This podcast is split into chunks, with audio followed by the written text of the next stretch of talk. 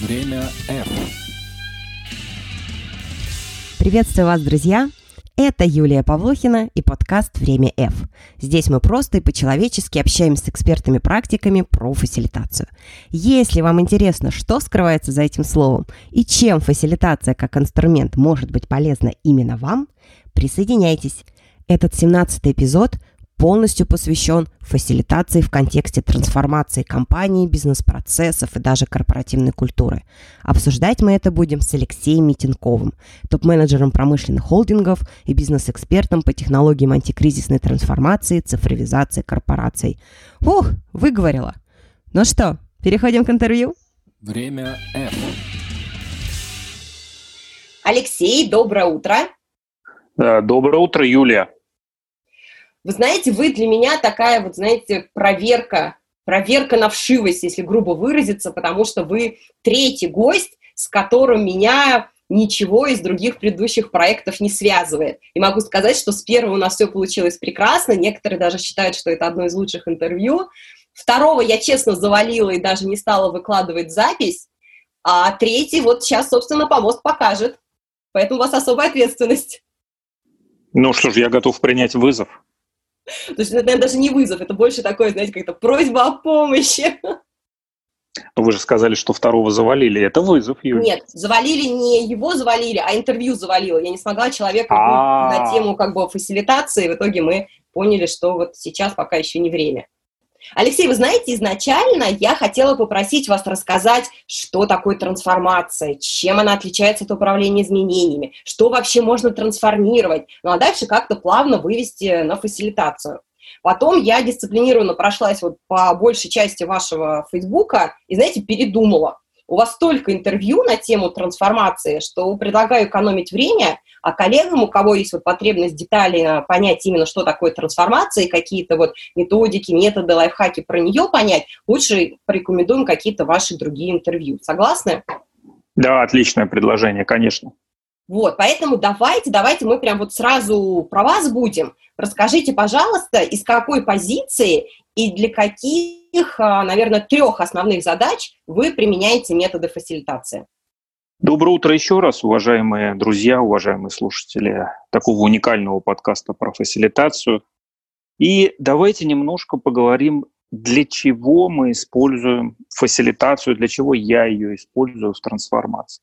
Знаете, трансформация такая штука, ты не понимаешь, чем все это закончится в самом начале. И когда ты ведешь тот объект, тех людей по пути трансформации, понимаете, это как через лес. Ты их как путник должен провести через лес. Но маленькая особенность, что ты не знаешь этого леса. Поэтому для меня технология фасилитации — это возможность людям или объектам трансформации пройти через вот этот сложный путь, через этот лес, и ты как проводник, но особенность в том, что ты проводник, который не знает леса. И вот для меня фасилитация — это такой способ совершенно уникальный, с которым я работаю и с которым я столкнулся много лет назад, через который ты можешь людей провести через лес как проводник, не зная дороги. Так, а в чем секрет хорошего чая? Секрет хорошего чая в технологичности, в понимании того, как работает человеческий мозг, как работает коллектив, в чем плюсы различных психотипов и, конечно же, в том, что ты знаешь методики фасилитации. Секрет в этом, в технологичности. Угу. А можете вот прям вот три примера? Вот я вот ситуация раз, где применяю фасилитацию, ситуация 2, ситуация 3. Потому что так вот вкусно звучит, но, честно говоря, пока не очень понятно. Первый этап, где мы применяем фасилитацию для того, чтобы продвигаться вообще по технологии трансформации, это, конечно же, диагностика. Когда ты диагностируешь любую ситуацию, какая бы ни была, ты можешь идти двумя способами. Первый — патерналистский, то есть просто говорить людям: люди, мы здесь идем туда. И соответствующим образом люди, которые здесь и идут туда, которым ты сказал сверху, начинают сопротивляться.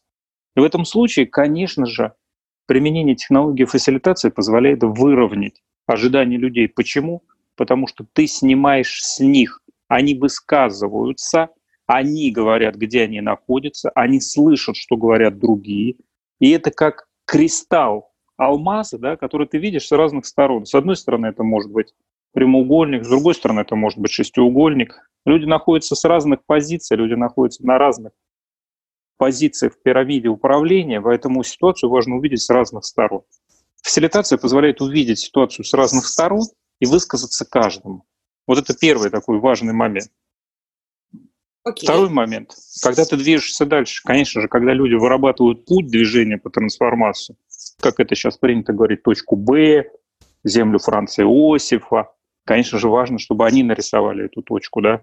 Почему? Потому что будут идти они по технологии трансформации, по технологии изменений. Важно, чтобы они обрисовали и вытащить из головы людей все, что находится там. Почему? Потому что, естественно, ты, приходя на проект трансформации, работая в компании не так долго, как все остальные, не обладаешь таким же опытом, как они. На самом деле важно через технологию фасилитации вытащить все из голов людей и сконструировать их будущее. И, конечно же, третий момент — это во всем этом процессе, когда ты меняешь в том числе и корпоративную культуру, очень важно использовать технологию фасилитации. Почему? Потому что это работа с людьми, работа с коллективом. Вопрос, ты применяешь патерналистскую модель изменений, тогда объем сопротивления гораздо больше. Или ты идешь все-таки по технологии трансформации, которая предполагает то, что люди меняются сами. Вот такие три вещи. То есть звучит это такое, как фасилитация помогает сделать трансформацию по любви. И по любви, с одной стороны, с другой стороны, люди меняются сами. Да, да, все верно. Угу. Объем сопротивления, объем неприятия снижается за счет того, что идет не патерналистская модель внедрения, а выработка людьми решений самими через технологии. Слушайте, а давайте я вам сразу вот провокационный задам вопрос. Я вот люблю провокационные вопросы задавать, ну, либо делать вид, что они провокационные. Вот смотрите, трансформация – это же не всегда про такое всемирное благо для людей. Очень часто, когда что-то трансформируется, людей сокращают, да, у них меняются функции, то есть они реально могут чувствовать угрозу своей безопасности. Вот в этом случае фасилитация как-то может помочь, или это все-таки для кейсов, когда вот такие вот базовые потребности людей не затронуты трансформацией? Абсолютно верно. Очень хороший вопрос. В чем особенность для меня технологии фасилитации в трансформации? В том, что люди, участвуя в трансформации через технологию фасилитации, начинают вырабатывать решения, которые на самом деле эффективны для бизнеса долгосрочно. Технология фасилитации позволяет им отстраниться. Алексей, можно вас перебью? Правда, не верю. Давайте, смотрите, когда-то у меня был проект создания единого центра расчета заработной платы в холдинге, там, по-моему, 39 юрлиц было. И мы прекрасно понимали, что когда мы сделаем единый центр расчета заработной платы, там из серии 20 расчетчиков должны будут, либо пойти на какие-то другие позиции, либо искать новую работу. И вот в этом случае я не очень представляю, чтобы они очень хотели трансформироваться. И никакая фасилитация вот здесь, наверное, бы не помогла, если людям не предложили какую-то альтернативу. Вот в этом кейсе они явно сами трансформироваться не хотели бы. Совершенно верно и корректно. Но смотрите, когда ты начинаешь любую трансформацию, она же начинается не просто так. Значит, там низкая производительность труда. Значит, там не оптимальный бизнес-процесс. Значит, там, возможно, не выполняются какие-то функции, которые должны были выполняться. И когда начинается трансформация, в любом случае, через технологию фасилитацию люди, участвуя в ней, вообще-то начинают тоже себя соотносить с миром. И действительно, поскольку часть людей может уйти в ходе трансформации, это вопрос, как они уходят. Или ты их режешь, да, или они сами участвуют в трансформации, фасилитации и видя на самом деле, что мир меняется, могут сделать для себя осознанный выбор. Ребят, наверное, это не для меня. Наверное, я не хочу этим заниматься. Или я хочу этим заниматься в другой роли, потому что в трансформациях вообще-то появляются новые функции, новые задачи. И каждый человек может увидеть для себя новый вызов. Например, вот вы сейчас рассказали про реформу центра единого сервиса или расчетного центра. Да? Вот очень часто в таких структурах выделяется служба единого окна, которой до этого не было. Кто-то должен делать функцию службы единого окна, кто-то должен больше коммуницировать с клиентом, а этих задач до этого не решались. Соответственно, люди, которые раньше сидели и ковырялись в расчетных листках, если можно так грубо сказать, могут перейти на эту функцию, на новую задачу. Сори, что перебиваю, все-таки поспорю с вами. Трансформация на благо компании. Окей, наверное, как собственник компании, как топ-менеджер, я могу эту позицию принять. А как человек, который спокойно в своем лице рассчитывал заработную плату, и его как человека, этот процесс полностью устраивал. И рассчитывал он ее корректно, и люди зарплату получали, все было хорошо. А тут собственник, например, решил, что он хочет централизовать это. Не будем вдаваться, по каким причинам он решил сделать. И я как человек, то есть у меня все хорошо было. А сейчас с этой вашей трансформацией мне уже нестабильность в моей жизни появляется. И в этом случае фасилитация может помочь или все-таки ограничен у нее спектр применения в трансформации? Конечно, она, с одной стороны, может помочь, но нет уже универсальных таблеток, универсальных рецептов. Этот человек гипотетически, который сидел и считал, и все у него было хорошо. А вообще-то у него, когда они спрашивали человека, а у тебя все хорошо? Я думаю, что в этих условиях его никогда никто и не спрашивал. А фасилитация в трансформациях позволяет этого человека вообще-то спросить: человек, а ты на своем рабочем месте какие видишь точки потенциального улучшения? Что тебя не устраивает? Как мы можем улучшить твою работу? И вы знаете, на самом деле люди с полей приносят такие кейсы, о которых никакой топ-менеджмент и никакой средний менеджмент в жизни не задумывается. Поэтому, на самом деле, вовлечение людей в трансформацию вообще дает очень большой потенциал роста эффективности, потому что это способ, когда ты идешь в поле, и человека можешь спрашивать, на самом деле, человек, а что ты хочешь решить? В этом изменении. Это изменение неизбежно. Эту задачу поставил собственник, эту задачу поставили сверху, эту поставила задача государства. Это неизбежно. То есть, хочешь сопротивляться, сопротивляйся. Но на самом деле мы хотим тебе тоже помочь. Скажи, пожалуйста. Что мы можем улучшить? Время F. Продолжим традиционным вопросом. Вспомните, пожалуйста, свое первое свидание с фасилитацией. Что это было, когда? Вы уже знали, что это она, фасилитация? Я не знал, что это она и фасилитация, что это будет так интересно, с другой стороны, так ужасно.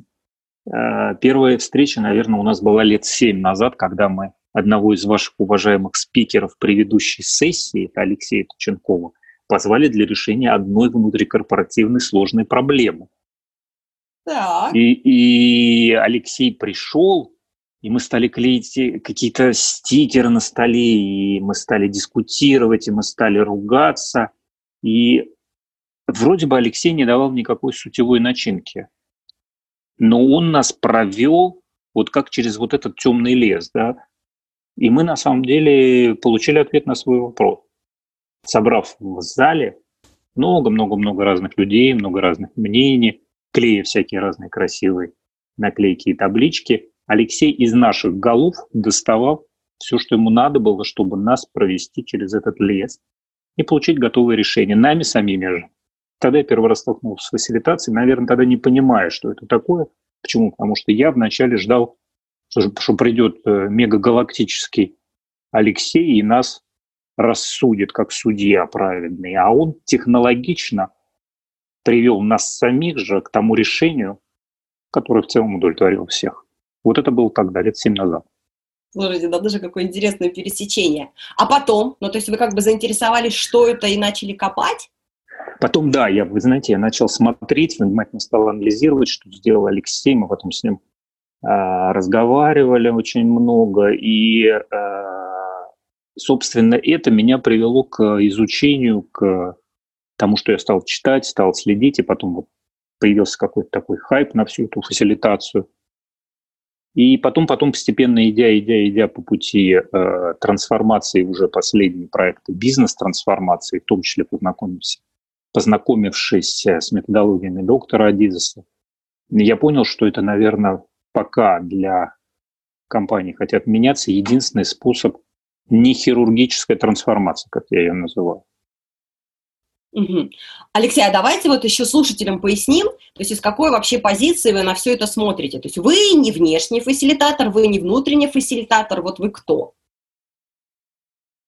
Я человек, и я много лет работал в различных корпорациях на разных должностях. Как правило, это экзекутив должности, и прошел путь от главного бухгалтера в корпорации до директора по трансформации. Поэтому я in-house transformation lead, можно так сказать. Время F.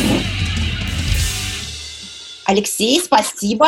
Ну и теперь я, конечно же, предложу вам спуститься до уровня конкретных методов. Вот поделитесь, пожалуйста, двумя своими любимыми методами фасилитации, которые вы применяете вот на этом нелегком пути трансформации. Но, пожалуйста, прям детально. Вот для каких задач, какие есть предпосылки, шаги, лайфхаки. И было бы интересно понять, почему именно они у вас любимые. Отличный вопрос, Юль. Давайте попробуем разделить на две такие большие подгруппы. Facilitation for fun и facilitation for mission для меня. И facilitation for fun используется для решения задач, можем так сказать, попроще. Facilitation for mission используется для задач немножко посложнее. Ну вот давайте возьмем для цели facilitation for fun, например, метод pinpoint, да, очень такой известный, очень любимый.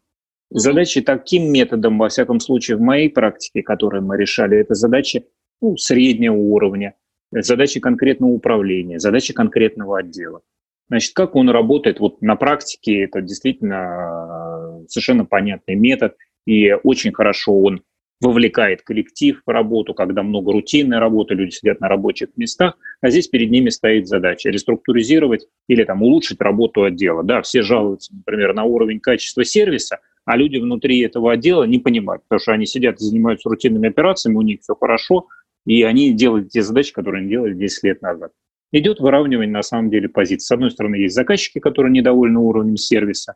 С другой стороны, есть люди, которые работают. Ну, например, та же служба единого окна. Или колл-центр, который принимает заявки. Все жалуются в колл-центр, как заказчики не удовлетворены уровнем сервиса. Сотрудники всего колл-центра и руководитель колл-центра, он счастлив и доволен. Ему платят зарплату, он делает каждодневные операции. Что надо сделать? Собираем сессию фасилитационную, пинпоинт. Берем туда заказчиков, берем туда сотрудников колл-центра, берем туда руководителей. Первое, что надо диагностировать, на самом деле, какая ситуация. И через метки, да, через кружочки, через мордочки, на самом деле, выравниваем уровень оценки ситуации. Люди на шкале от 1 до 10, от 0 до 10 делают диагностику проблемы. И тогда мы видим объективную точку, мы выводим среднее. Да, действительно, уровень сервиса у нас 4. Потому что это будет средняя по больнице. Да, действительно, с 4 надо делать. Все, первый пункт мы отрезали. Действительно, уровень сервиса у нас сегодня 4. Не 10, как считает руководитель колл-центра, ну и не 0, как считают особо рьяные заказчики. У нас 4. Все, мы выровняли. Дальше что? Надо что-то с этим делать. А в чем какие проблемы, почему у нас 4? Разделились на группы, люди получили карточки, записали проблемы. Проблемы мы все визуализировали на доске. Проблемы у нас такие сейчас, которые мы можем улучшить. Все проблемы... Алексей, можно вас перебить? То есть проблемы, условно говоря, почему не 5, да? То есть почему не 5? Какие проблемы, почему не 5? Почему не 10, да? Потому что если мы по десятибалльной шкале у нас 10, да? Почему у нас не 10? Ну, или вопрос, как мы хотим поставить, что может быть улучшено в работе колл-центра, или почему у нас с вами не 9 и не 10? То есть что нам мешает на самом деле 9-10? Значит, все эти проблемы набрали, группа все это повесили на доски соответствующим образом, все описано. Поскольку проблем много набралось, если группа большая, там вообще может быть 50-60 проблем, но на самом деле и по Парето все приблизительно можно разделить на какие-то группы. Идет кластеризация проблем, паттернизация проблем. Ну, сколько проблем получится групп? Ну, 5-6.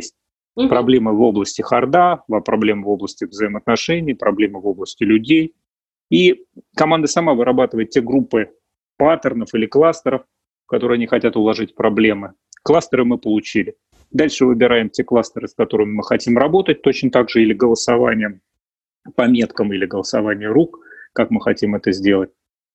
И выбираем те задачи, которые мы хотим решить. Точно так же люди на карточках пишут, что мы можем сделать, что мы можем улучшить на уровне конкретных мероприятий.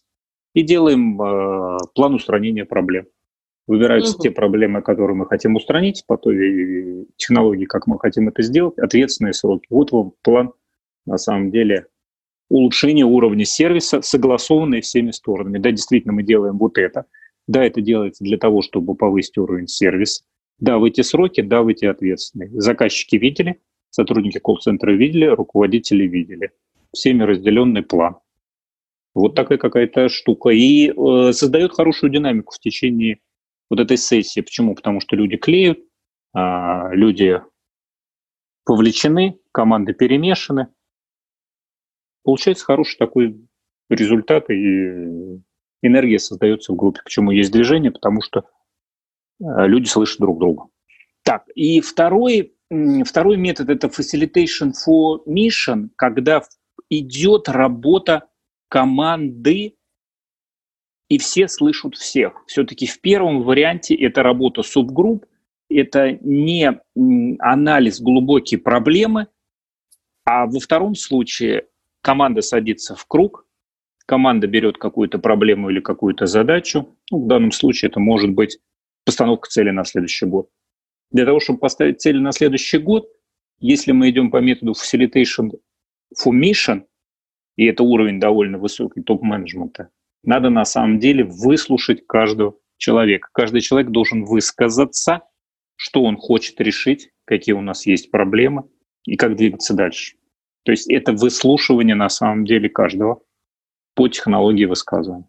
Так, я просто вот как-то, знаете, такое вот у меня мысль посетила про безопасность. А вот вы когда каждого выслушиваете, здесь не нарушается безопасность группы? Все-таки вот в первом случае, получается, люди, ну, достаточно обезличенная технология, и человек может не бояться кары небесной в лице руководителя, да, кто ему потом скажет: друг, а ты вот зачем вот это вообще сказал? А когда команда вот вся круг, и вот так все высказываются, то получается все как на ладони. И нет ли здесь какого-то эффекта, что люди не могут открыто говорить, потому что они, ну, небезопасны? Ну, это вопрос культуры. То есть в красной культуре, конечно, это будет казаться небезопасным. В другой культуре это будет казаться безопасным. То есть это вопрос на уровне спиральной динамики, на которой находится компания. Но тебе же надо как-то двигаться. Да, вначале люди не до конца открыты. Но по мере того, как ты продвигаешься к решению задач, люди все больше и больше открываются. Окей. Алексей, а можем вот еще раз мы шажочек назад сделать? А что вообще можно трансформировать? А то вот как и все умрем в борьбе за это. Трансформация. А вот что трансформировать-то можно? Трансформировать все, что угодно можно. На самом деле, что такое трансформация? Это переход из некой текущей точки в некую другую точку, в точку Б. И вот, собственно говоря, тот процесс, по которому технологично надо перейти из точки А в точку Б, и называется процессом трансформации. Дальше трансформация может быть медицины, трансформация семьи, трансформация бизнеса, трансформация образовательного учреждения, трансформация отдела, трансформация управления, всего что угодно. Это переход из точки А в точку Б. Угу. То есть в этом случае, получается, любой проект – это трансформация? На самом деле, да, любой проект – это трансформация, абсолютно верно. Время F. Алексей, вот, знаете, я вот, как вы уже, наверное, поняли по моим вопросам, я не эксперт в трансформации, но вот есть такая гипотеза у меня, что где-то на просторах нашей планеты есть компании, которые прекрасно трансформируются без методов фасилитации. И вообще даже слова такое не знаю. И, пожалуйста, даже вот не убеждайте меня сейчас в обратном. Вопрос в другом. А можно ли как-то померить КПД в фасилитации для трансформации? Ну вот чем-то. Деньгами, временем, не знаю, количество неуволившихся или, наоборот, уволившихся, еще чем-то. Вот чтобы на уровне фактуры померить пользу фасилитации для трансформации. А то, может, это все-таки бантик? Я думаю, что нет, это не бантик. Это вот мы в самом начале говорили, какие модели трансформации используются. Это или патерналистская модель, или, можно сказать, так, компромиссная модель с использованием технологий фасилитации. В патерналистской модели, да, действительно, идет сверху диктование, куда мы движемся, кто что делает, как мы делаем, и оценка результата сверху по вертикали управления. Технология фасилитации в трансформациях предполагает то, что команда меняется сама, и ты ведешь ее по технологии. Знаете, фасилитация в данном случае в технологии трансформации, которая сегодня используют многие компании, она вшита внутрь технологии трансформации. Если ты успешно идешь по трансформации, достигаешь тех целей, которые ты в трансформации заявил, а очень важно в трансформации заявлять измеримые цели, тогда, значит, технология фасилитации работает. Ну, Слушайте, спорно, вот если честно. С другой стороны, может быть, все сработало и без фасилитации. Может быть, там другие какие-то факторы сказались. Ну, не знаю, там бодрый, например, бодрая команда, да, которая трансформировалась, или компания уже созрела для этой трансформации, все понимали, или еще что-то. Вот все-таки как бы, вот, я не знаю, может быть, какие-то ну, даже не научные, может, на Западе какие-то исследования были. Просто реально получается все такие, да, фасилитация, я тоже такая, фасилитация, но при этом нет никакой фактуры, чтобы можно было сравнить. Вот, я не знаю, компания проводила такую трансформацию и в итоге сделала за X месяцев, там, уволила столько-то человек, там, я не знаю, потратила столько-то денег, а другая компания, да, то есть какая-то соизмеримая выборка, у нее была похожая ситуация, но у нее результаты там в 10 раз отличаются, в лучшую или в худшую сторону. В чем как бы разница? Здесь, я не знаю, была фасилитация, здесь нет. Вот такого нет случайно? Не встречали? Я думаю, что нет, я такого не встречал, но я встречал другие данные, да, что люди, если коллеги и те, кто идет по пути трансформации, не используют технологию трансформации, 70% трансформации проваливается. Вот такая статистика есть. И я недаром сейчас сказал, что фасилитация, она вшита внутрь технологии трансформации. То есть верить. Получается все равно верить. Ну почему? Я же вам говорю, статистика. Тот, кто идет не по технологии трансформации, тут в 70% случаев проваливается. Это как-то прозрачно вот сказать, а вот эти шли по технологии трансформации, а вот эта компания не шла по технологии трансформации. Это же, наверное, конечно, тоже такая условная вещь. Ну почему? Смотрите, технологии трансформации сегодня есть. И есть, как я вам уже упоминал, уважаемый доктор Адизес, по которому многие компании трансформируются. Есть другие технологии трансформации, компании четверки и так далее. А есть самостихийные трансформации. Например, очень много цифровых трансформаций, которые превращаются в простую автоматизацию деятельности. Или сколько неудавшихся проектов цифровой трансформации. Да? Я во многих таких тоже поучаствовал, когда идет автоматизация под видом цифровизации какой-то дирекции, а на самом деле дирекция не трансформируется, да, а просто идет автоматизация труда. Вот и все. То есть тоже такой отдельный мир, как всегда. Отдельный мир, потому что все-таки, смотрите, что такое трансформация? И трансформация – это изменение бизнес-процессов, это изменение культуры, и это новый технологический инструмент. Что у нас происходит, когда происходит процесс трансформации цифровой? Как максимум трансформируются технологии, да, потому что это новые технологии, и иногда чуть-чуть трансформируется бизнес-процесс. А когда у нас трансформируется корпоративная культура в процессах цифровой трансформации? Я что-то такого не встречал. Слушай, Алексей, а что такое вот корпоративная культура? Вот коллеги, которые со мной много общаются, знают, что у меня несколько такое скептическое отношение вообще к явлению корпоративная культура. Вот что это для вас? Как себя ведут люди, как они оценивают возможности. И смотрите, мир состоит из постоянных изменений. И последние события это абсолютно точно доказали. И вот как люди реагируют на изменения. Ведь есть две модели реакции на изменения. Первая модель на изменения какая? Блин, опять это случилось, ну ё-моё. Второй вариант реакции на изменения.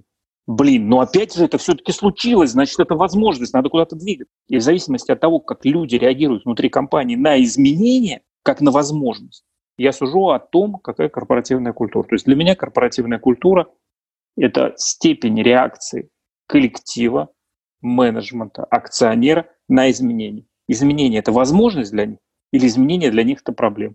Если изменения для них – это проблема, то уровень корпоративной культуры, исходя из моего понимания, низкий и не позволит выжить компании в долгу. Если люди реагируют на изменения, блин, это возможность, давайте подумаем, как мы можем использовать это для того, чтобы совершенствовать бизнес-процессы, технологии, культуру, тогда это высокий уровень развития корпкультуры. Знаете, прям классную рамку задали, вот то, что вот насколько люди готовы меняться. Давайте вот ее как бы будем придерживаться, если находиться в этой рамке. А как в этом случае ее можно трансформировать? Ведь есть же мнение, что люди-то не меняют. Да, это вот очень прекрасный вопрос. В технологиях трансформации есть целый блок, который посвящен построению культуры созидания. Значит, культура созидания – это такая штука, которая для меня раскладывается на 3 блока, и они тоже технологичны. Что такое культура созидания? Это культура, которая позволяет исполнять, то есть это культура исполнения, что люди делают, те задачи, которые они на себя взяли. Второе – это культура коммуникаций, что коммуникация выстроена правильно, взаимно уважительно и доверительно. И третье – это культура лидерства, Значит, если в компании нет культуры исполнения, культуры коммуникации, культуры лидерства, то в компании нет культуры созидания. И дальше вопрос, как это все построить по технологиям. Слушайте, но это не отвечайте на вопрос, люди не меняются. Вот если я ретроград и вообще не люблю я все эти изменения, вот, ну просто вот не люблю, я люблю стабильность, то вот эти все как бы изменения – это возможности, каждый кризис – это возможности, но как бы не заходит мне эта тема. Можно меня в этом случае трансформировать как часть корпоративной культуры или надо увольнять? Кого-то можно, кого-то нельзя. Но это вопрос работы с убеждениями людей. Ведь почему люди сопротивляются? Не потому что они плохие, потому что у них такие убеждения. Это вопрос смены матрицы убеждений. Когда я вам сказал культура созидания, вот в целом культура созидания, она решает одну большую задачу. Перевести людей из так называемой культуры выученной беспомощности, это то, что вы сейчас говорите, в культуру вероятных возможностей. И это технологии, по которым людей переводят туда. Это работа с убеждениями человека. Из убеждений «я слабый», «все мне должны помогать», «лучше ничего не менять», «только большинство права», надо перевести людей в другие убеждения. Все возможно, но только через обретение опыта. Если не up, то down. Так устроен мир. И это технология перевода туда людей через обучение, через обратную связь, через создание культуры исполнения, и дальше можно говорить, что это такое, через культуру коммуникации и через культуру лидерства. Ты переводишь людей в другую матрицу убеждений. Угу. Для всего этого прекрасно подходит фасилитация. Для всего этого прекрасно подходит фасилитация, подходит обучение, подходят те методики, которые есть в культуре исполнения. Что такое культура исполнения? Это культура проектного управления, это как построить в компании проектное управление. Это культура процессного управления, как построить процессное управление. Как построить систему управления эффективностью, систему измерения деятельности. Время F. Алексей, возможно, вообще неудобный вопрос. Вот были ли у вас ситуации, когда фасилитация не сработала так, как вы ожидали? Можете поделиться? Конечно же. Очень часто бывают такие ситуации, когда действительно уровень культуры в компании такой, и по спиральной динамике она находится где-то совсем внизу, где никакая фасилитация уже не помогает. И это вопрос только хирургии. Все-таки фасилитация для меня – это метод продвижение того коллектива, который, в целом содержит более 30-40% людей, которые хотят измениться. Так, и вот в какой ситуации у вас не сработало? Можете прям конкретную ситуацию дать, но без имен, конечно же. То есть, это один из департаментов, одна из дирекций, где уровень возрастного коллектива был высок. То есть люди возрастные, у которых настолько фиксированная матрица убеждений, что ничего не надо менять, там это сделать просто было невозможно технически. И коллеги там говорили, да, Алексей, вы поймите, мы не против изменений, но только мы менять ничего не хотим. А как это технически выглядит? Вы их собрали на сессию, они ее засаботировали или вы хотели? Ну, то есть вот в чем провал был?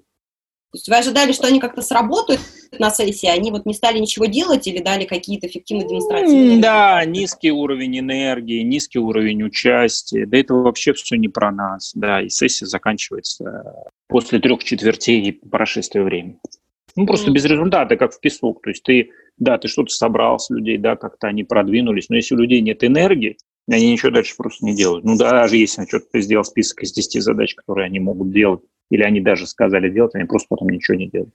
А вот сейчас, если бы вы опять оказались в этой ситуации, то вы бы как поступили? Хирургия. Менять менеджмент. Но сессию проводить, получается, вообще не стали бы? Бессмысленно, да, абсолютно. Даже бы не начинал. Слушай, а вот такой, наверное, я не знаю, тонкий вопрос, даже не знаю, как его корректно задать.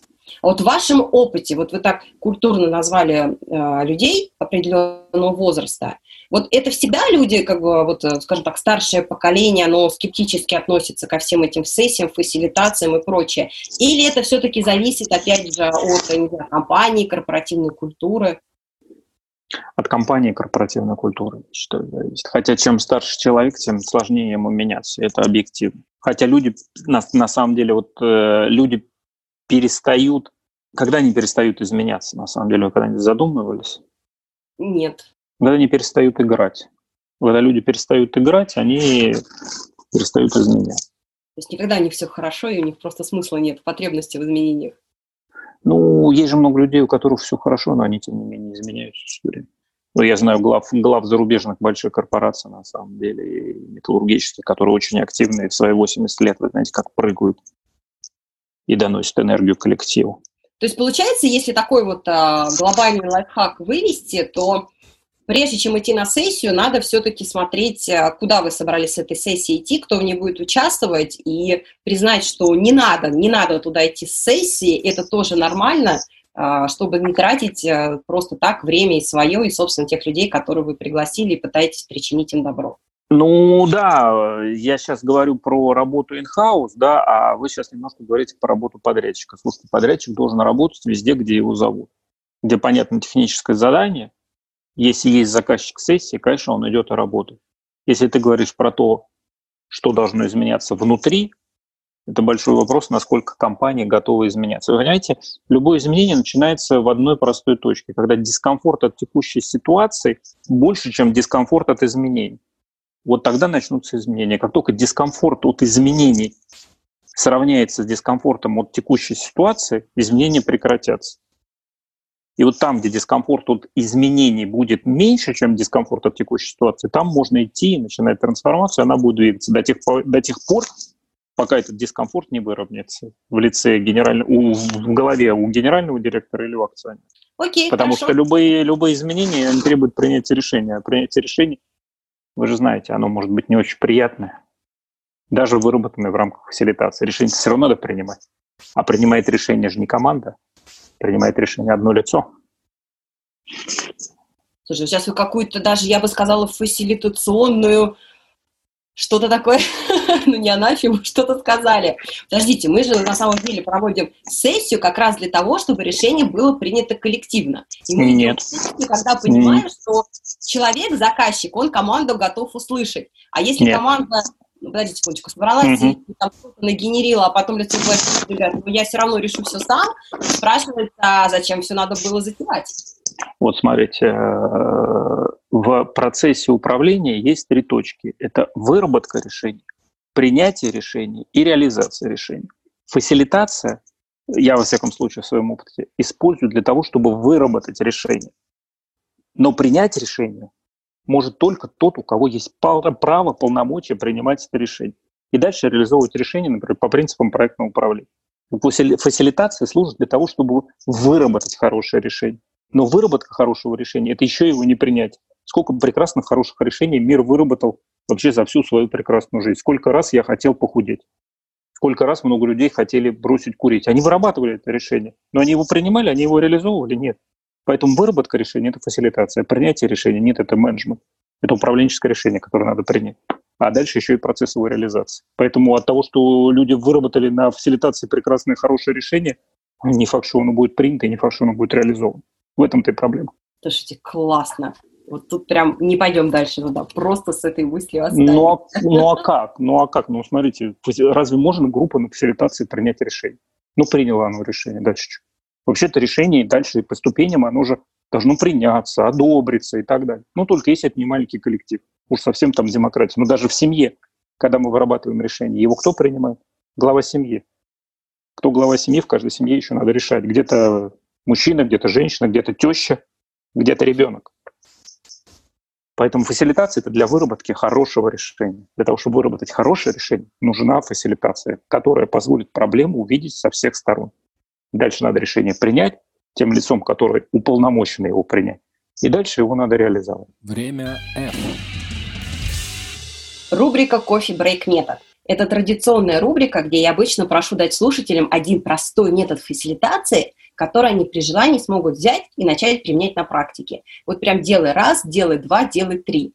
Прошу вас тоже поделиться таким методом и даже не буду вас ограничивать рамками трансформации.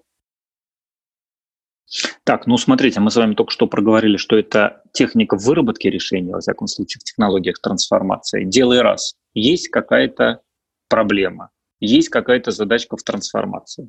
Делай раз. Диагностируй, собери мини-группу, выслушай каждого, запишите на листочке, в чем проблема с разных сторон каждого человека.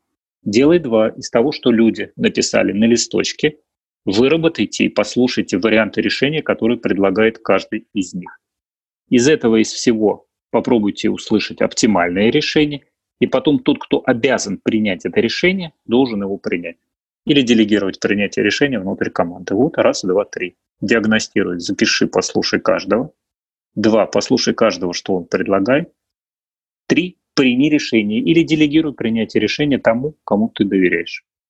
Слушайте, вы так интересно на это смотрите. Я просто реально чувствую, что вы говорите из другой позиции про фасилитацию, чем ту, которую мне привычнее обсуждать с гостями. Вот это не хорошо, это не плохо, просто я сейчас себя окончательно поймала на этой мысли. Я каждый раз пытаюсь как-то противиться и вас куда-то привести к своей позиции, а сейчас я поняла, что надо отпустить, потому что у вас реально другой взгляд, и это классно. Заглянуть за другую сторону зеркала. Спасибо вам, Алексей, что не ведете на вопросы. Это как раз про фасилитацию. Это же увидеть проблему с разных сторон. Время F. И заключительный вопрос, тоже традиционный. Ваше самое-самое необычное фасилитационное мероприятие. Что это было? Вы были фасилитатором или участником? Самое необычное фасилитационное мероприятие – это, я думаю, что это последняя фасилитация, которую мы делали для одной из дирекций. Она, с одной стороны, касалась моей профессиональной деятельности многолетней, потому что я много лет посвятила бухгалтерскому учету и аудиту. И это была сессия как раз для одной из дирекций, которая занимается этими вопросами. И во мне была борьба фасилитатора и профессионального специалиста. И, конечно же, я поборол в себе желание людям помочь и причинить добро в профессиональной деятельности. И это была очень сложная вещь на самом деле. Не вмешиваться в суть происходящего. Что называется, аплодисменты. Это нелегкая задача, и я себя не всегда успеваю в крыльях сдерживать на эту тему. Да, это непросто. Время F. И в заключение у нас теперь есть новая традиция. Тоже какая у нас по счету? 4-я будет традиция в подкасте. Я теперь прошу гостя в конце пожелать нашим слушателям что-нибудь такого позитивно-фасилитационного. Позитивно-фасилитационного. Попробуйте сделать так, чтобы каждую фасилитационную сессию рождалась энергия. Для меня очень важно, чтобы каждую встречу энергия не расходовалась, а рождалась. И когда вы дойдете до той точки, когда ваша фасилитация будет рождать энергию внутри команды, которая потом пошла и делать эти задачки, это будет ваша вершина. Поработайте над тем, чтобы в фасилитациях из разных точек зрения, из производственного конфликта, из противоречий коллектива рождалась энергия. И это как раз технология для меня фасилитации, успешной фасилитации, рождения энергии после проведения сессии. В 6 часов все уходят не изможденные, а готовы еще работать следующие 24 часа. За энергию? Да. Алексей, большое вам спасибо. Еще раз прошу прощения, что я вас все пыталась поместить в свои рамки, который я привыкла смотреть на фасилитацию. Кстати, тоже мне хороший урок, что надо немножко по-другому смотреть. Поэтому большое вам спасибо, что пришли, и хороших вам выходных. Спасибо большое за время. Всем всего доброго, всего хорошего и здоровья. Да, это сейчас точно важно. Всего доброго. До свидания. Время F. Это был 17-й эпизод подкаста «Время F», подкаста про фасилитацию для бизнеса и жизни. Сегодня мы общались с Алексеем Митенковым. Алексей – топ-менеджер промышленных холдингов и бизнес-эксперт по технологиям антикризисной трансформации и цифровизации корпораций. Спасибо, что были с нами, спасибо, что слушали. Надеюсь, вам все еще интересно, и всегда рада вашей обратной связи. Хорошего дня, с уважением! Юлия Павлухина, ПМ, полюбивший фасилитацию.